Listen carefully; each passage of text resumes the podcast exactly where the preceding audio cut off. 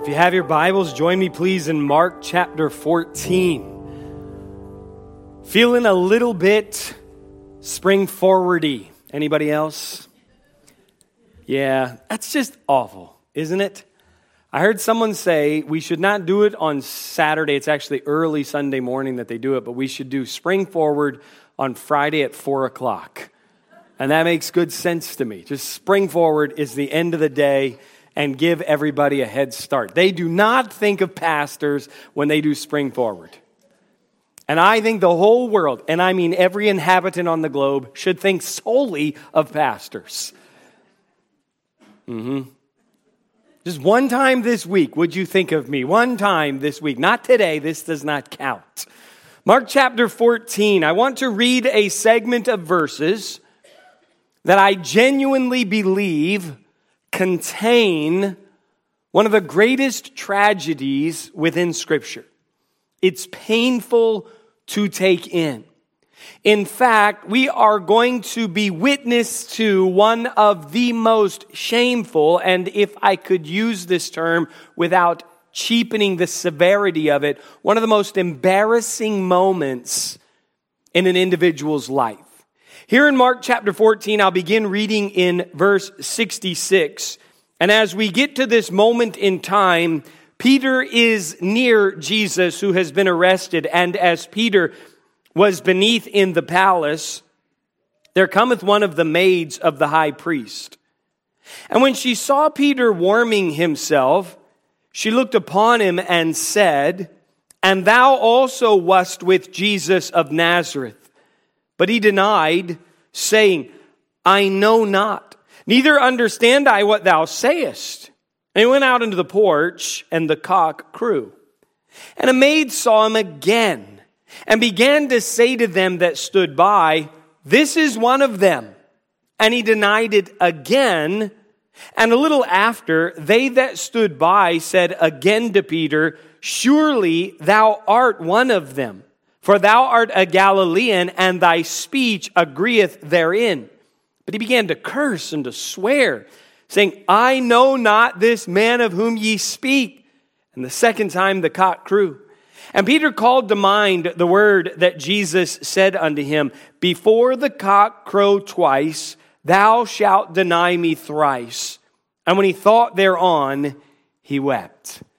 In the early segment of verses that I read a moment ago, there was clearly a word that is emphasized, and it is the word again. We are watching Peter fail over and over again. And those verses that I shared contain a fulfilled prophecy. Jesus had predicted that this would happen, and it did happen just as Jesus Christ predicted it would. How would you like the entire world to read about your moment of intense failure? How would you like the whole world to be able to study, pick apart your tragic sin, which is in black and white for all ages to read about over and over again? Your hesitation or mine. Maybe our outright cowardice on the sake of the Lord Jesus Christ to be picked apart again and again and again. Before we really assassinate the character of Peter, I'd like to elevate it just a little bit so that we can become aware of the reality that this could be us. In fact, all of us that are here in this room this morning are Peter. Don't forget that Peter was willing to get out of the boat and in faith walk on the water to the Lord Jesus Christ. It was Peter who, just a little before this moment in time, was in the garden with Jesus. And when the centurion and the Romans came in, perhaps 600 of them, Peter leapt in front of Jesus and, with only a blade in his hand, took on probably 600 Roman guards. This is Peter, who, by the way, even as we read this, along with only one other disciple, has come from the Garden of Gethsemane and at least followed Jesus to this place of his unjust, illegal trial where he waits in the courtyard. I remind you as well that we are looking into the mirror of the Word of God, and the Apostle Peter in this story is all of us. So we must begin with the question how in the world did someone like Peter end up doing this? How did someone who was willing to walk away from his livelihood and follow in pursuit of the Lord Jesus Christ, learning from him. How did this one who walked on the water and took on the high priest's servant and all the Romans there in the garden, how did this brave man get to the point where he denied Christ? Because he's just like us. Everyone is sinful by nature. We as Christians understand, those of us that have been saved, born again, redeemed, have been given a new nature. The Bible teaches us that we are new creatures in Christ. But that does not free us from this body of death, the scripture tells us. We must understand that we are also still intensely human. We are locked into this human fallen flesh. If I were to borrow from the words of Paul in Romans chapter 7, he says this I find then a law that when I would do good, evil is present with me. But for I delight in the law of God after the inward man. But I see another law in my members warring against the law of my mind and bringing me into captivity to the law of sin which is in my members. And you're thinking to yourself, why did you even take me there? This is unbelievably confusing scripture. Let me sum it up as he did in the next verse. O wretched man that I am, who shall deliver me from this body of this death? All of us, according to scripture, are wretched individuals. Every time that I convene with the church and I am under the pressure, the responsibility to communicate the truth of the Word of God. One of the greatest challenges that I face in a setting like this is helping you and I to understand that we are in need of what the Scripture is teaching. We tend to be very impressed with ourselves. We are, for lack of a better description, good people. If we were to look around the world, we are better than most of the world. And a poison enters into the stream of our minds, and we see ourselves as not needing anything that the scripture says. We ooze with self confidence. We trust our own gut. We go with our, what we deem to be righteous instinct. After all, you can't be any further to the right of right than we are. We are all aware of the fact that no matter how good we think we are and how many external boxes we may be checking, the fact is we are caged in a body of death and we are wretched and there is an unending spiritual warfare going on inside of us. We have to be honest about it. We have to be forthright about it, even the good ones. And we have to be aware that we cannot depend on ourselves. We cannot trust in our own flesh, or we run the risk of having the exact experience that Peter did. The danger of self confidence. That was Peter's failure. And we need to learn that as well. We've been studying over these weeks the necessity of prayer. We've been coming to terms with the fact that we as everyday Christians are not praying as we should. And the fact is, if we understand that prayer, as we have studied it, is a declaration of our dependence upon God, then we must also come to the conclusion that prayerlessness is a declaration of our independence from God. Prayerlessness in our lives indicates that we are confident in our wretched selves.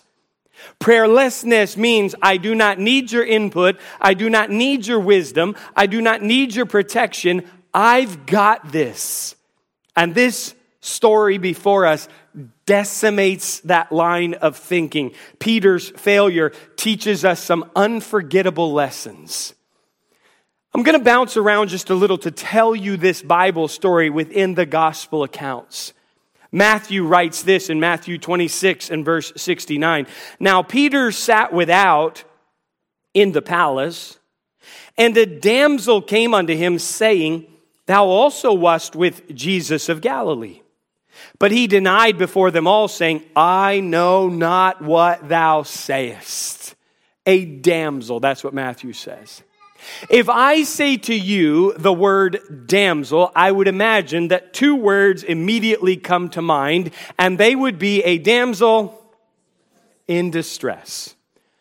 There is nothing about this maid, that's what Mark calls her, this damsel, this young girl, there is nothing about her that is physically intimidating.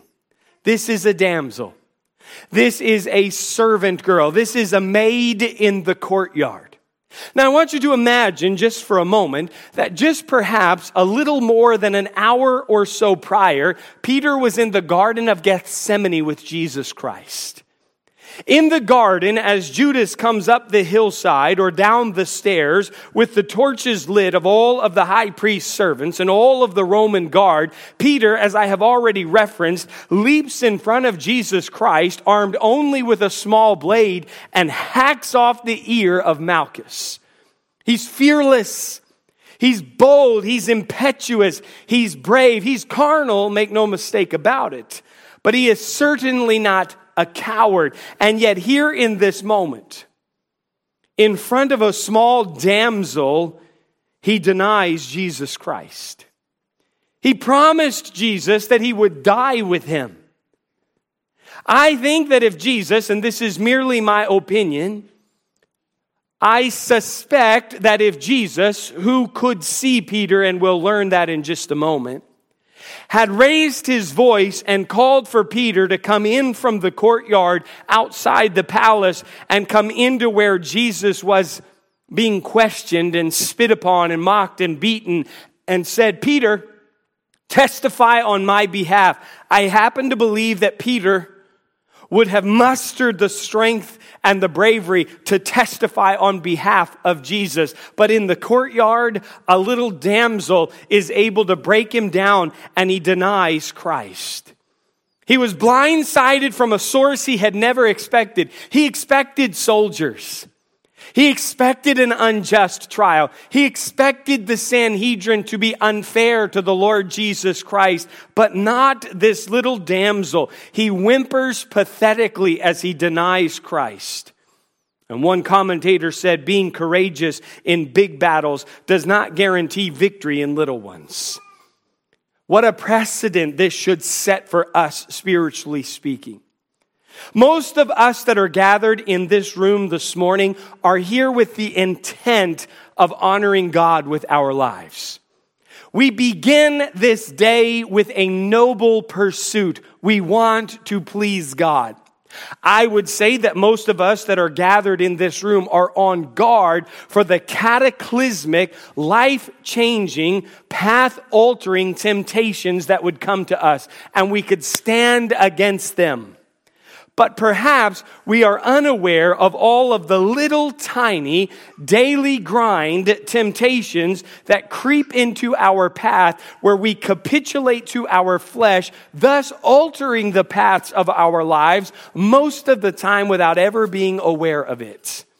How tragic it is that we are on guard for the big attacks, but in the daily life grind, we are giving into our flesh and changing our existence, perhaps without knowing it. Peter was on guard for the soldiers, but he capitulates. And I believe it's not the cataclysmic things that take us down, but it's the daily grind that wears us out. After the damsel, Matthew says in verse 71 that a maid comes.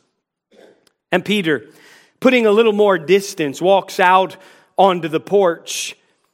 And another maid saw him and said unto them that were there. Now the damsel speaks to Peter. She comes unto him and says, You were with Jesus. And he says, I don't know what you're talking about. Now he steps out onto the porch and there's another servant girl there. There is a maid that is there.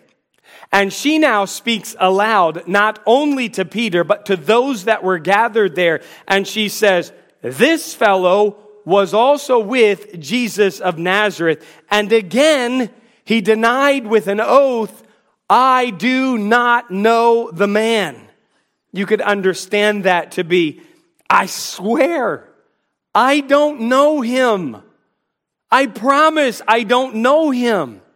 Peter's not using vulgarity here. This is a way of him adding reinforcement to what he's saying. It's him saying, honestly, we might know this as putting our hand on the Bible and saying, I swear to tell the truth, the whole truth, and nothing but the truth.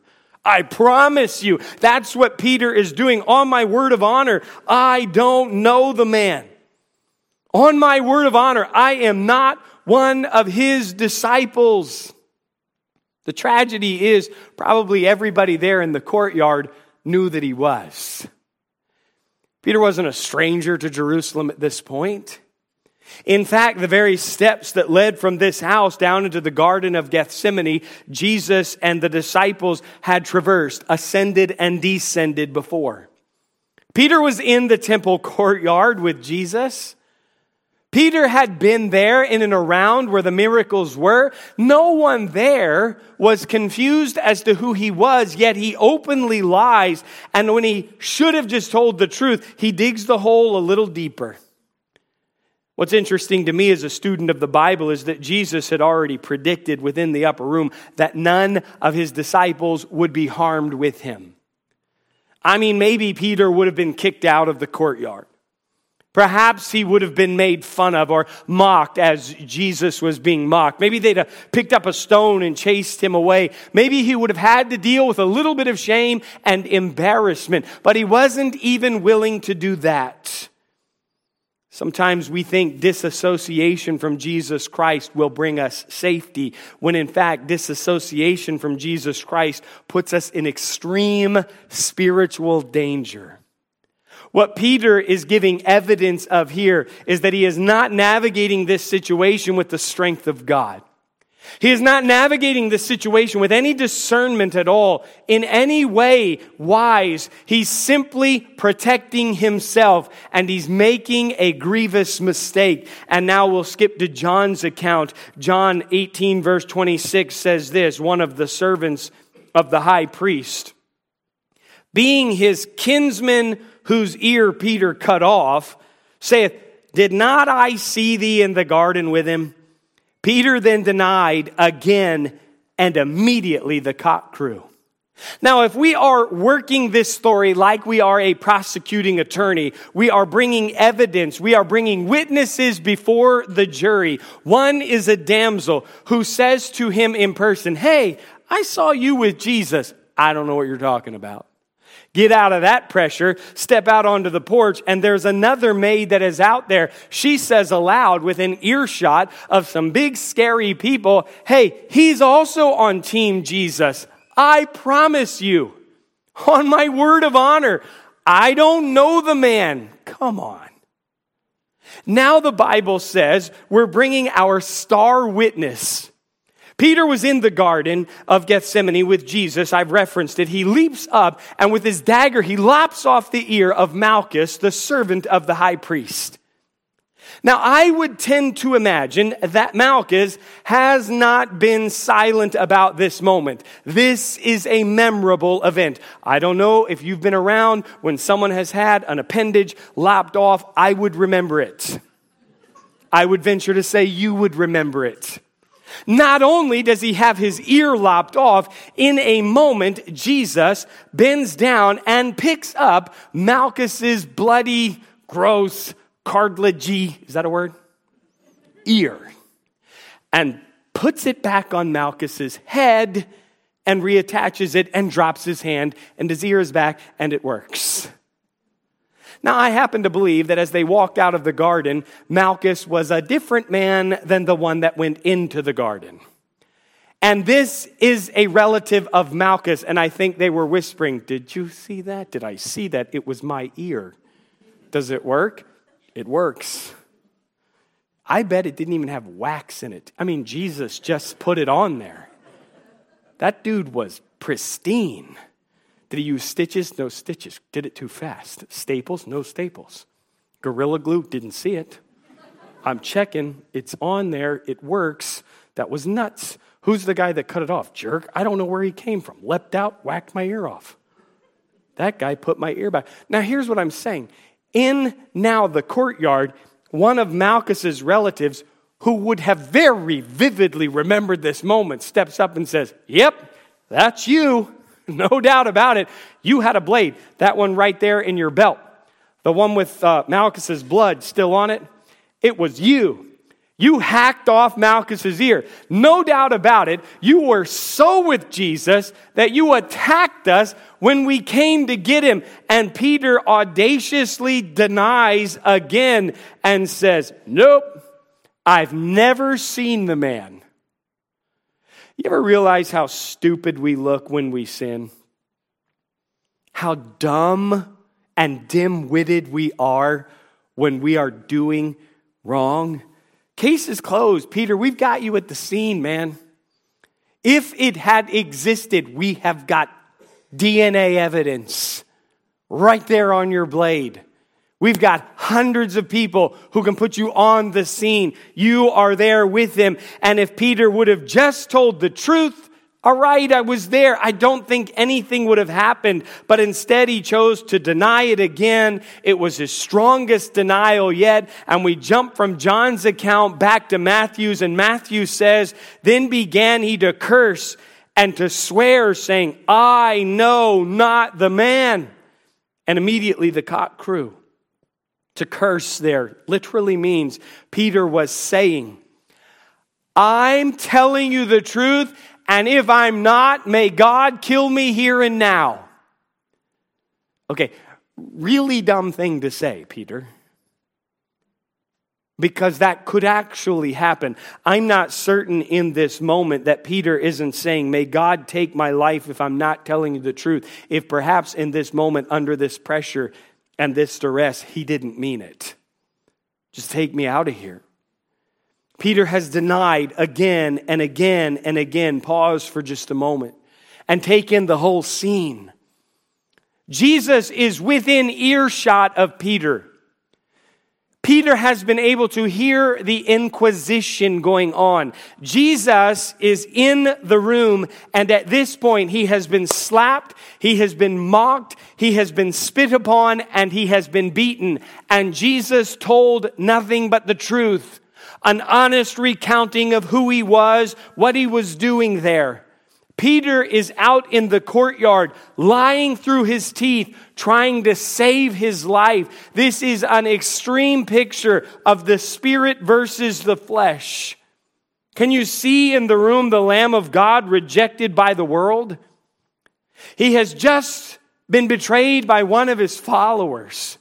Now he is being denied by one of his only friends on the face of the earth, a friend who had earlier vowed to remain faithful. I jump to Luke's account because in Luke's account, I think we read perhaps one of the most extravagantly painful verses in all of the Bible. And I wish I had the verbal ammunition to paint a clear enough picture of this. But Luke says, as Peter said, Man, I know not what thou sayest. And immediately while he yet spake, the cock crew. And in verse 61, we read this And the Lord turned and looked upon Peter. He stood silent while all others mocked him, with perhaps at this point a bloody and bruised face. And he turns and looks through an opening, and at the same time, the Bible tells us, Peter catches his eye and notes that Jesus, the Lamb of God, was looking directly at him. How unbelievably painful that must have been. Peter, who walked with swagger, in that moment is completely shattered. When we read the Bible, we are oftentimes struck with the reality that Jesus pays attention. It stands out to me that we'll talk about the widow with the two mites as she gives her meager little offering. But we overlook the fact that Jesus was sitting in the temple treasury watching people give their offering. And when the little widow woman with the two mites walked up to drop them in, he got his disciples' attention and he said, Hey, hey, hey, hey, hey, boys, look at this one. Look at this. And he watched her give. And Jesus assessed the situation and said, She's given more than anybody else. And the disciples who think like us are scratching their heads and thinking, What? Jesus watches. Jesus pays attention. And in this moment, Peter, thinking he's denying for free, Peter thinking he is escaping association with Jesus, Peter thinking he is salvaging his reputation and he's changing the arc of his plans for the future because, after all, this ship has clearly sailed. And he thinks Jesus isn't paying attention until Jesus looks him square in the eye and, in a way, communicates to him, I've heard all three. Like a blade in my heart, I've felt all three. Why do we think that the Lord Jesus doesn't see our failure? How have we convinced ourselves that He has turned a blind eye to our rebellion and our sin and our prayerlessness? Why have we convinced ourselves that He is ignorant of all of our faults? He sees and he knows. I can't imagine, but I know this. I've given ample reason for Jesus to look at me the same way. Ample, countless reason for Jesus to look at me and say, Chris, I saw that. Chris, I heard that. I'm aware of that. I'm watching that. I see you. I've given him reason over and again. And Luke wraps up his account by saying, And Peter went out and wept bitterly. It literally means he sobbed uncontrollably. He failed. He sobbed uncontrollably. I'm talking to good people. I'm talking to people who are better than the rest. It is a cut above average. We walk with self confidence oozing from our pores. We go with our gut. We, we lean on our instinct. And yet the Bible says that our heart is desperately wicked. It's so deceitful. You can't even navigate or understand your own heart. We're dictated by our emotions. We should be praying and we choose not to pray. And we think when we get to heaven, we're going to simply hear, Well done, thou good and faithful servant, because after all, look at us. We're checking every external box you can possibly check, and it salves our conscience. And we all know when we get to heaven, there will be no tears in heaven. Nobody cries in heaven, except the Bible tells us that He wipes away all our tears which indicates to me that there are going to be individuals like you and people just like me, and I don't mean just like me, I mean me, who when we arrive in heaven will not be walking in with a swagger. Will not be walking in with our chin up and our head held high, but when we meet the eyes of our beloved Savior Jesus, who shed his blood to pay debt that we could not pay. When we look at him and we see the scars, I think we will be reminded in a moment that we have squandered a lot of this existence.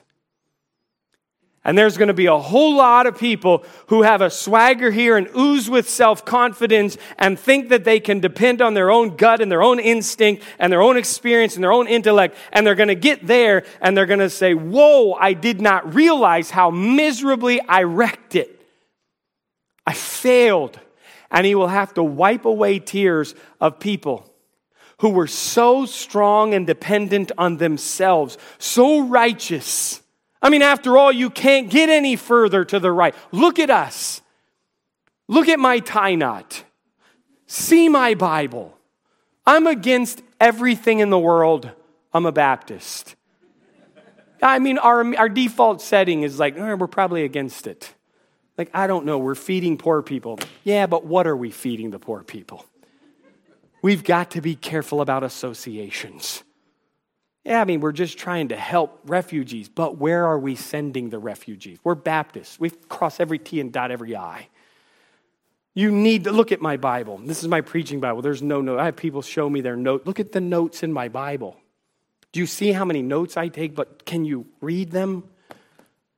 I mean, we're against everything. I, I have my sermon. Look, these are, look, this is just to prove that I do something through the week. People think I just golf. This is, I work. but I've used pink highlighter, and someone out there is against that.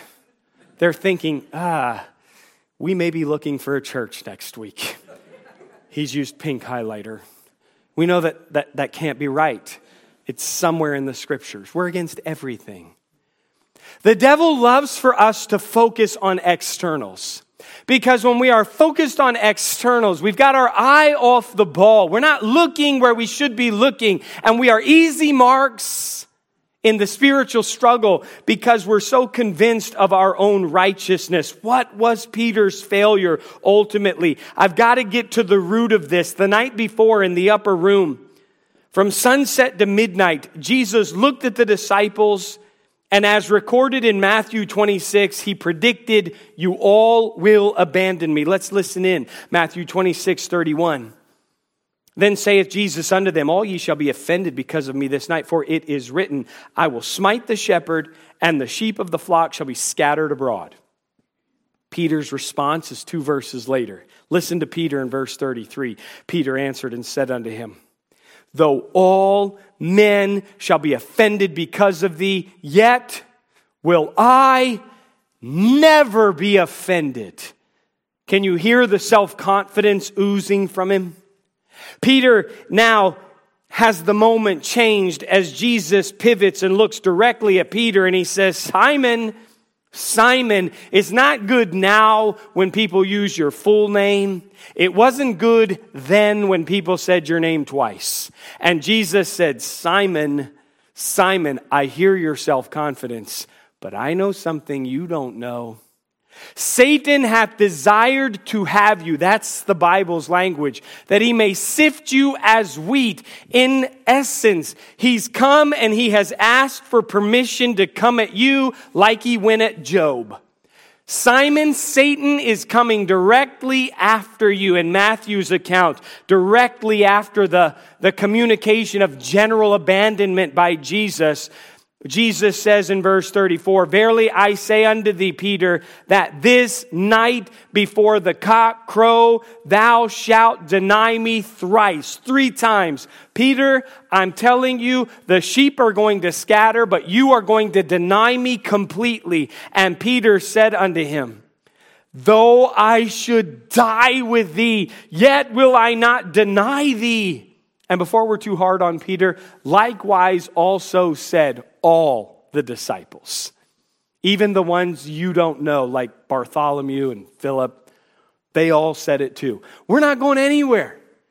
Look at Team Jesus right here gathered in this room. We're tough ones. We're not going anywhere. You won't find a weak link in this chain. And then the Lord singles Peter out and says, Oh, by the way, you oozing with self confidence, walk on water, swing your dagger, talk out loud. You, you will deny me completely. Nope. I'll die with you. Can you imagine the audacity of Peter arguing with the only begotten Son of God? Mark even says to us, but he spake the more vehemently, If I should die with thee, I will not deny thee in any wise. Peter was insistent. Peter was arguing. Peter was repeating, Jesus, on everything I've ever been around you concerning, you've been on the right side. You, you're missing on this one. You're wrong. I'm not going to deny you. Of course, earlier when Jesus was beginning to speak of being arrested and, and the crucifixion, Peter said to Jesus, Hey, come here. Don't talk like that in front of the guys. And Jesus looked at him and said, Get thee behind me, Satan. You are not savoring the things that are of my Father in heaven. Peter was always going back and forth. He was always so impressed with his intellect and his gut. He was so impetuous. He was so emotionally driven. He was so sure of himself. That at no point did he ever imagine this would happen. Peter is arguing with the living, breathing Word of God. John chapter 1, in the beginning was the Word, and the Word was with God, and the Word was God. And in John chapter 1, we're told the Word became flesh and dwelt among men. He's arguing with God Himself. He's arguing with the living Word of God. It is no different when you and I argue with the completely inerrant, finished Word of God in our lives. We're arguing with the Lord. I don't need to do that. My life doesn't have to look like that. It doesn't have to take this shape. It doesn't have to take this size. It doesn't have to have this hue of color. I have figured out a path that works for me. I'm sorry. We don't have that flexibility in our pursuit of holiness. We only have His devised and dictated path, but we're so sure of ourselves. His failure wasn't willingness, He was willing. His failure wasn't bravery. We saw him swing his sword in the garden. But Peter's motto probably could have been I'll do it my way. I'll do it my way. We saw it. Jesus says, Pray, Peter sleeps. Jesus said, They're here to arrest me. Peter says, No, I'll fight. Jesus said, I've got to go to the cross. Peter said, Don't talk like that. Jesus said, I'm going to wash your feet. Peter said, Not mine. Not mine. Jesus said, You'll deny me. Peter said, Wrong. I'll never deny you. In fact, I will die with you. If ever there was a disciple who thought he could make it on his own and do it his way, it was Peter. He had willpower, he had courage. He was aggressive. He was strong. He was committed. He was a natural born leader. He esteemed himself, and in that he failed. To find the root of his failure in testing, we leave the upper room and we find him in the garden where Jesus looks him in the face and says, You're going to deny me. And then he says, Pray ye that ye enter not into temptation. Peter, temptation is coming for you, and I'm saying to you, you must pray so that temptation won't catch you unawares. Here's what Jesus said to him as he found them sleeping. He said, Couldst thou not watch one hour? Watch ye and pray lest ye enter into temptation. The spirit truly is ready, but the flesh is weak. Peter, I know what you think you can handle. I know on the inside you're telling yourself, you've got this. You're smart enough, you're wise enough, you're working hard enough, you're separated enough. I know what you are convincing yourself, but I'm telling you, your flesh is weak. Pray or else you are going to falter when the heat is turned up. I imagine as Jesus walked back away and collapses in the garden under the weight of the bitter cup that he would soon drink, Peter and James and John must have looked at each other and said, Didn't he hear us? We already told him we're not going to deny him. Didn't he hear us? We already told him. We're going to go with him all the way to the finish line. Though everybody else walk away, we won't. Didn't he hear us? And they go back to sleep. It's interesting to me that Jesus is drawing a line. He is saying there's a direct relationship between prayer and purity, between praying and spiritual prosperity. He's implying there's a direct cause and effect between prayerlessness and spiritual collapse. It is interesting to me that in the Garden of Gethsemane, Jesus is praying earnestly and fervently to his Father. And when the heat is turned up, Jesus is telling the truth and he's handling with grace and he's submissive to the will of his Father. Peter is in the confidence of the flesh, sleeping instead of praying. And when the heat is turned up, he can't do one thing right. Everything he does is the wrong thing because it's the thing he thinks should be done. So while Peter should have been praying about to enter the darkest hour of temptation, he slept. That's why I believe he writes with passion in 1 Peter 5 8 Be sober, be vigilant, because your adversary, the devil, as a roaring lion, walketh about, seeking whom he may devour. Be on the constant, serious lookout for the enemy. Stay awake. The devil's great hope is that he will be ignored that he will be laughed off, that he will be lightly esteemed, so be sober. Which is why we, of all people, are in danger because we are so convinced of our own righteousness. Just ask us. We're so self righteous. We are so pretentious. We are so full of ourselves. We ooze with self confidence. He may get those people out there, he'll never get us. Wrong. There isn't a superman or a superwoman in here. I love the story.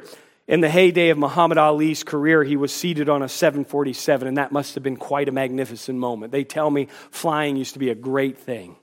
Everybody used to get dressed up, and everybody wanted, you didn't have to wear masks, which sounds really great. But the thing is, everything you tell me about the old days, I'm like, but everybody on the plane smoked. And that's gross. So you're wearing a suit coat that smells like cigarettes, and the curtains were yellow, and the teeth are gross. There's a hundred things I want no part of. Muhammad Ali was on a plane. All of that was just free. That's just insight into my mind. That's what goes on up here. Muhammad Ali, as the plane was taxiing, a flight attendant walked up and said, uh, Mr. Ali, I'm going to need you to buckle your seatbelt before we take off. And he looked at her and he said, Superman don't need no seatbelt. She looked back at him and said, Superman don't need a plane either. buckle your seatbelt. What I'm saying is what Peter needed to hear in the garden. Hey, you're not Superman. Hey, buckle up. I don't care how separated you are. I don't care what stage of life you're in. I don't care that your tie knot is perfect and your shirt is pressed and your Bible's tucked under your arm or that you're sitting here. I don't care that you're trying really hard. I don't care how much instinct or experience or intellect you have. I don't care how much success you've got. I'm telling you, you better be sober and you better be vigilant because the devil's greatest asset is you to lightly esteem him or ignore him, wrapped up in all the external boxes that you're checking. And he will snipe you and you won't even know it's coming. And then he says to him, resist him. Don't be fooled by your own pride. Listen, pride goeth before destruction, a haughty spirit before a fall. Wherefore let him that thinketh he standeth take heed lest he fall. Resist him steadfast. Why pray? So that I can resist steadfast. Unless, of course, you've got this on your own. You can handle the devil. You can handle tomorrow's temptation. You've got this on your own. Of course, that's foolish. Our failure thanks be to the grace of God, is forgivable. I love that the Bible tells us this in Mark chapter 16, verse 7, when the women come to the tomb to anoint the body of Jesus. Jesus says to them, But go your way, tell his disciples and Peter that he goeth before you into Galilee. There you shall see him as he said unto you. In other words, gather all the disciples who abandoned me, gather all the quitters, gather everybody that bailed and Peter, because if there was one that was going to say, Well, I'm not going, Jesus doesn't want me on his team, he said, And Peter. Now, we all know that in the garden, Peter pulled the dagger out and he lopped off Malchus's ear, and we all see him ostentatiously walking around the courtyard, cursing and swearing oaths and denying Jesus. Do any of us think that Peter wanted to go to this meeting when the women said, Hey, Jesus wants to see you?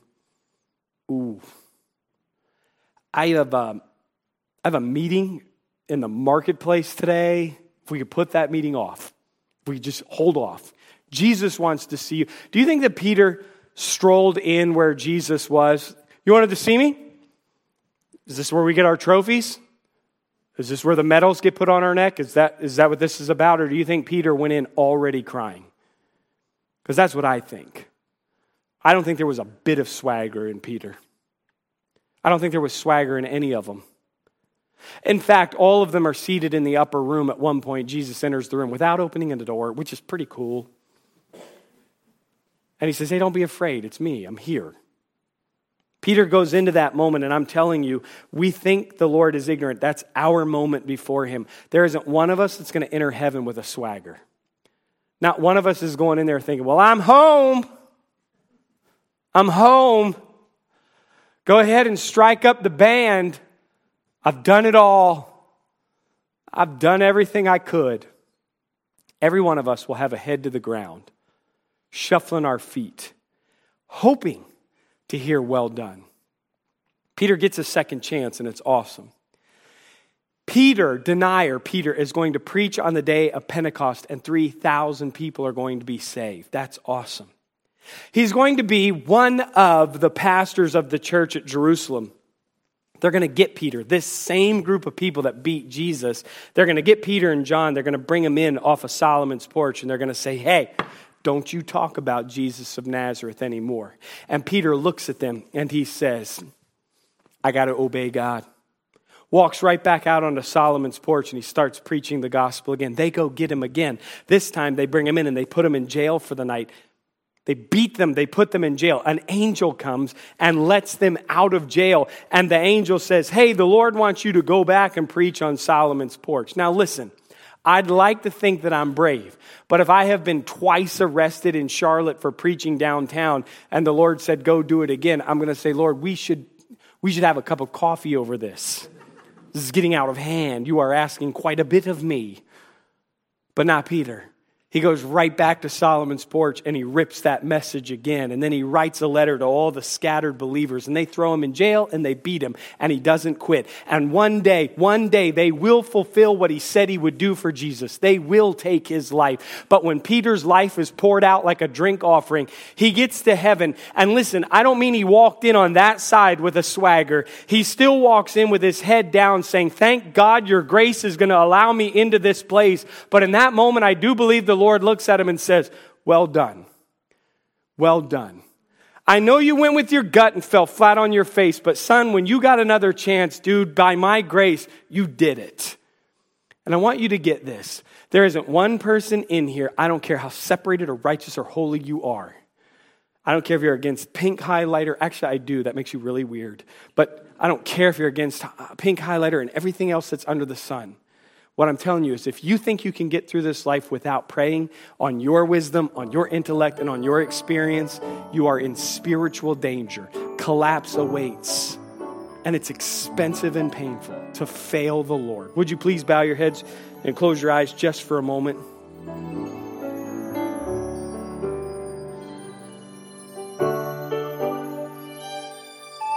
Thanks for listening this week to the Graceway Baptist Church podcast. For more information about our church and our ministries, head on over to our website at gracewayscharlotte.org. We are a church located in South Charlotte. We are growing and our ministries are doing big things for Christ. If you're looking for a way to get plugged into what we're doing, email us at info at gracewayscharlotte.org. Also, stay in the loop with everything happening by following us on Facebook and Instagram. Our handle is Graceway Charlotte. Thanks again for listening to the Graceway Charlotte podcast. We'll see you next week.